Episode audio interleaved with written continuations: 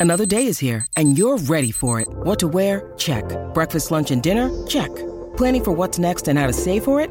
That's where Bank of America can help. For your financial to-dos, Bank of America has experts ready to help get you closer to your goals. Get started at one of our local financial centers or 24-7 in our mobile banking app. Find a location near you at bankofamerica.com slash talk to us. What would you like the power to do?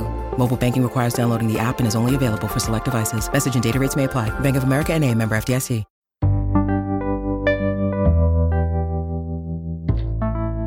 Hey, Valley 101 listeners. It's producer Amanda Luberto here. Sometimes on this show, we like to air episodes from our catalog to introduce new listeners to the full Phoenix experience. And locals will know that the full Phoenix experience isn't complete without knowing who Wallace and Ladmo are.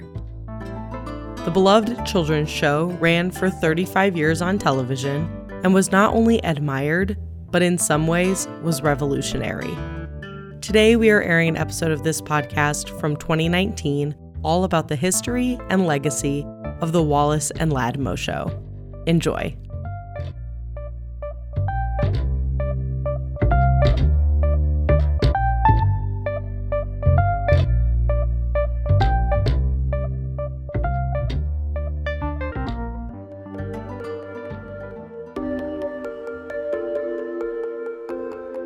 Welcome to Valley 101, a podcast from the Arizona Republic and azcentral.com where we answer the questions you ask about Metro Phoenix. I'm your host, Kaila White. Did you know that Phoenix had one of the most successful local children's shows of all time? In TV's pioneering decades, nearly every town with a TV station had its own local kids program. And no city in America had more fun for a longer time than Phoenix, Arizona. From 1954 to 1989, Wallace and Ladmo dominated the airwaves in most of Arizona. But it wasn't like most kids' programming. I mean, most shows like this don't feature a clown who hates kids. Boffo, how do you personally feel about the kids? He's a buck. If anybody calls me, you know, I'll show up. They need a clown, I'm it. Yeah, what about the birthday parties? How do they work? Yeah, actually, that's where your big bread is. Uh, your birthday parties, that's, that's where you pick up a lot of coin. Joining our show today to delve into the history of Wallace and Ladmo is podcast editor Katie O'Connell. Katie, take it away. If you didn't grow up on a steady diet of Wallace and Ladmo, it's hard to understand just how monumental the show was for the Valley. Luckily, I knew someone who could help. One of the curses of growing up with the Wallace and Ladmo show is trying to explain it to someone who's never seen it. It was unlike anything that the nation saw. I'm Richard Ruelas. I'm a reporter here at the Arizona Republic and sort of an unofficial Wallace and Ladmo historian. Not only did Richard grow up on Wallace and Ladmo, he wrote the book on it. Or books, more accurately. First came a coffee table retrospective called 35 Years of Laughter. Then he wrote a biography of Wallace called Thanks for Tuning In. So the title of unofficial historian is well earned. The first question I had for Richard was pretty simple How did the Wallace and Ladmo show start? Every local television station in America pretty much had like a kid show where it was mainly a venue to sell advertising, to get sponsors to buy uh, time and have the, the guy in the astronaut suit or the cowboy hat sell the product. In 1954, Phoenix's version of that show was called The Gold Dust Charlie Show. And it was a prospector who ran a general store and he showed cartoons and old westerns and just kind of the, the typical local kid show. Insert Bill Thompson. Bill came from a moneyed family in New York. And he would have had a really nice life and business set out for him if he chose that route. Instead, Bill Thompson moved to Phoenix. He actually worked in circulation for the Arizona Republic and the Phoenix Gazette for a while, but he wanted to be on TV. So Bill Thompson goes to Channel 5 and says, Can I get a job doing something? he gets his way onto the Gold Dust Charlie show, playing a character he named Wallace, Wallace Sneed. Now, the Wallace Sneed character, the first time I used that name was when I was in uh, high school in a creative writing class and later in college, uh, also in writing courses. I would write about a guy named Wallace Sneed, and I would uh, not only write about him, these little stories, but I would also uh, do the little cartoons of him. And a lot of it was just things that, that I had done and then highly exaggerated yeah. to the point of lying about this about this goofy guy. That's Bill Thompson, aka Wallace, on the creation of the character. Thompson died in 2014, but the clips you'll hear in this episode are from recordings of interviews Richard conducted while writing his books.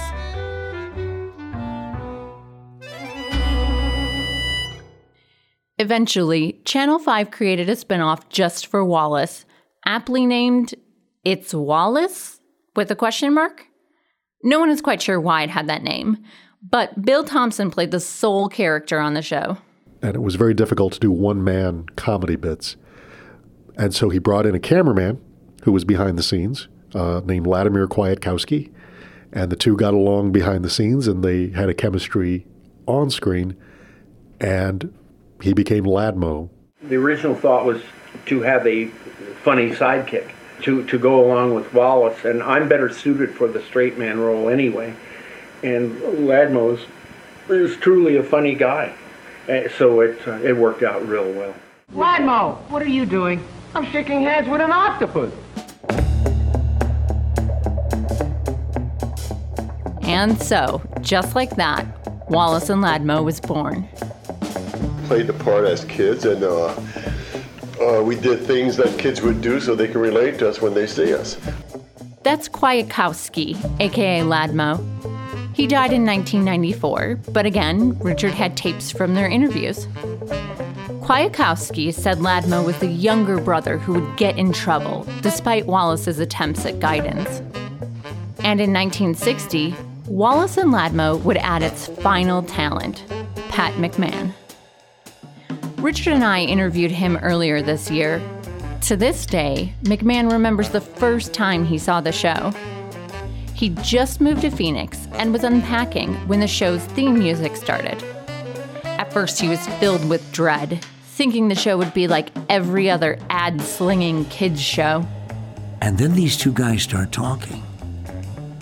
And I can't move because these are funny, funny, brilliantly clever people whose timing was superb. They just started talking to one another about how unfair it was that the sales department didn't want them to ad lib commercials anymore because they didn't show any respect for the client. McMahon was the station's weatherman, but he found himself hanging out in the wings, watching the live Wallace show. Before long, Wallace made him a regular he played just about every character under the sun. McMahon was Boffo the Clown. I got, you know, buck and a half, two dollars an hour. I'm not going to put up with a lot of jibber jabber, you know. Uh, I'll be the clown, you be the kid. Just sit there and shut your mouths, that's all. He played Captain Super, a flimsy superhero who McMahon said was neither super nor a hero. Or Aunt Maud, the elderly woman who would read tragic stories to children for fun. Santa was out on bail the next morning, but of course by then it was too late for Christmas. Uh, Wallace told me he had always envisioned having a cast of characters where he would have the show and he kind of modeled it on the old Jack Benny radio show or Fred Allen, Allen's Alley where on the radio show Fred Allen would walk down a street and there'd be all these characters that would say hi.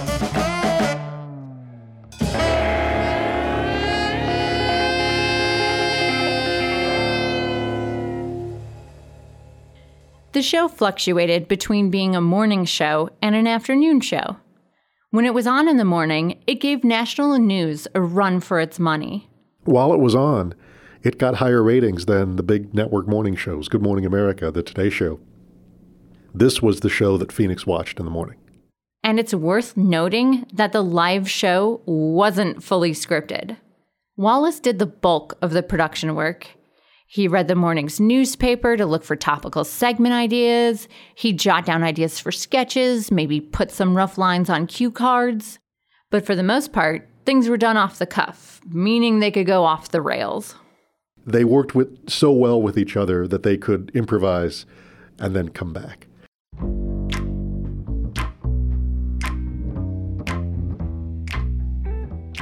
But why was the show so popular? Not only did the stars have natural chemistry, they also offered a brand of humor no other kids' show at the time featured dark humor. So imagine whatever local kids' show you had, like Bozo the Clown, or even like a Mr. Rogers or, or a Sesame Street, written by John Oliver, or Jon Stewart, or David Letterman. Very topical, edgy comedy done in a kid show format. Come in, come in, come in, come in. Hey, gang, it's the wizard. Did you know a ghost town near Flagstaff actually has a population of six beer cans? My mind. You watch it as a kid, and you like the cartoons, and you like a little bit of the the skits, although you don't quite get it. You missed as a kid that Captain Super was raving about uh, communism and that McMahon was parodying all these bloviating politicians. You missed that Marshall Good was out of work, unemployed. He was the cowboy character, but he was from New Jersey and had never been on a horse. It's Old Cowboy Week. No! Old Cowboy Week? Uh-huh. How do we celebrate Old Cowboy Week? If an old cowboy knocks on your door asking for old furniture or old groceries, you gotta help him out. Ah, I see. It's a worthy cause. But the dark humor found on the show wasn't the only thing that set it apart. Richard said that the show didn't intend to teach children life lessons like most kids' shows, although sometimes they could be byproducts. Take Gerald, for instance. Gerald was a spoiled brat. He was the nephew of the general manager of Channel 5. There were a lot of general managers through the years. Gerald just happened to be the nephew of all of them. Gerald, played by McMahon, was a fictional rich kid who lorded his wealth over others. Boy Scouts are for ordinary common kids. I am a child guide. That's for rich kids. Even though he was a kid, Gerald had more adult interests. He preferred to tell poetry over telling jokes. I have Yes. a poem that I'd like to recite. Gerald has a poem. Uh, wait a minute. Most kids couldn't relate to him. That was your responsibility. You invited these little jerks down here. You got them out of the alley where they usually hang out. Those are Cub Scouts, boy. And in a true act of villainy, Gerald would often try to get Ladmo in trouble. Kids didn't like that either. They thought Gerald was mean. And they felt it so strongly, they chased him off stage during his first appearance at the now shuttered amusement park, Legend City. Pat McMahon, as Gerald, flees for his life and gets inside a truck and locks the doors, and the kids start rocking the truck back and forth, trying to attack this spoiled brat inside. And apparently, Wallace on stage leaned over to someone else on the show and whispered, It's working. Because to inspire that kind of hate in kids, it was not uh, pretend hate. You just hated this character.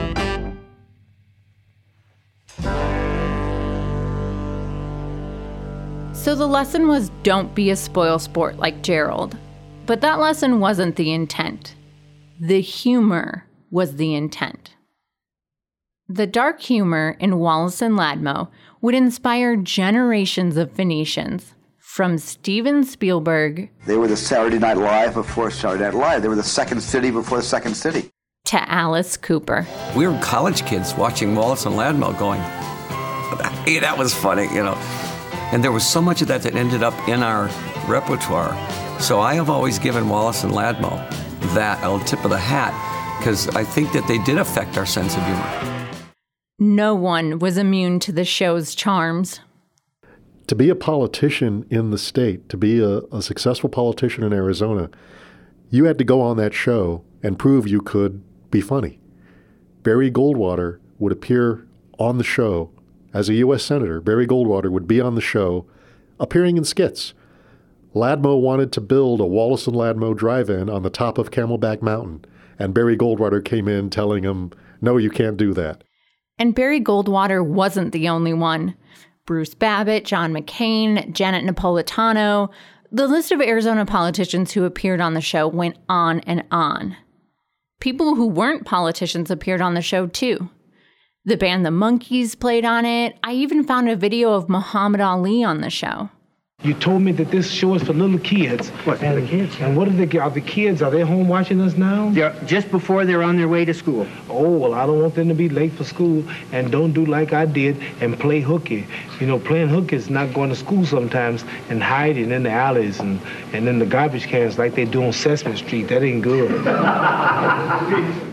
But if I had to tell you one story to encapsulate the madness that was Wallace and Ladmo, it would be the story of Hubcap and the Wheels. Beatlemania was starting to spread across the globe in 1963, and that gave Wallace an idea. Wallace decided to create a character based on a rock and roll guy, and he named him Hubcap and said, McMahon, you're going to play Hubcap. And so McMahon got into the persona.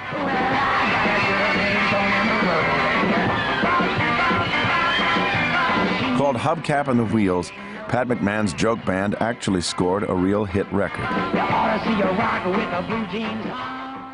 In fact, Hubcap and the Wheels outsold the Beatles in Phoenix.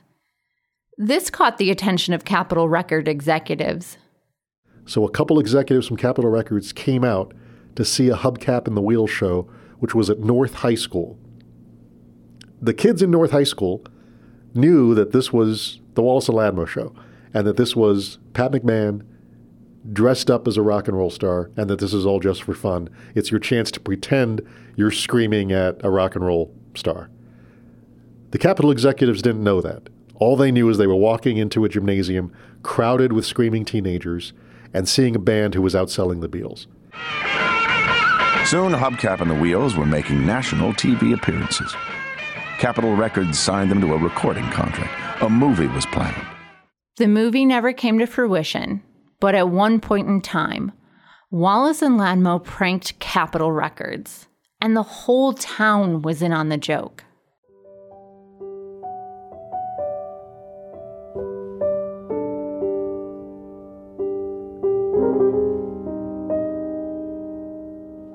Wallace and Ladmo ended in 1989 after a 35 year streak. Thompson, aka Wallace, told Richard he could tell they were getting too old to connect with kids in the same way. Plus, there was increasing competition from cable networks. The cast just decided to end the show on their own terms and retire. As Wallace told me when I first interviewed him, after 35 years, whatever you've set out to do, you've done it. But there's a sense of hometown pride in every anecdote I heard about the show. If you were around during Wallace and Ladmo, odds are you've got a story to tell.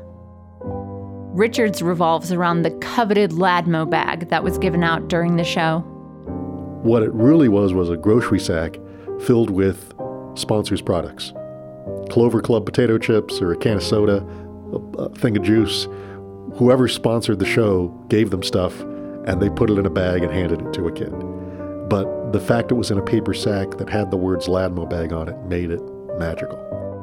His Cub Scout troop went to a live taping. When it came time to hand out the Ladmo bags, it looked like Ladmo was walking towards him.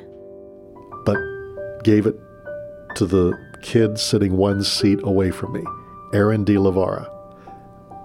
He won my Ladmo bag. I was one seat away. It's a real sore spot for Richard, even decades later. But his love for the show persists, as it does for many others. It is one of the great things about being from here. And as hard as it is to explain, it also explains what a great city this was. That I think if you didn't grow up with the show, hearing about it should make you nostalgic for a time that, that you weren't here for. That what a what a okay, every other city has whatever they have. We had Wallace and Ladmo. And that is unique in the country.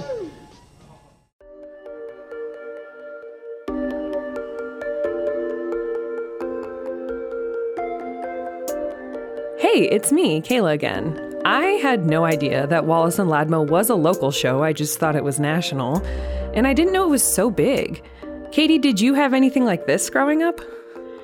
So in Chicago, we have Bozo the Clown, and I was lucky enough, much like Richard, to go to a taping with my Girl Scout troop. And since I was the tallest one in the troop, I actually got to stand next to Bozo when we had our picture taken afterward.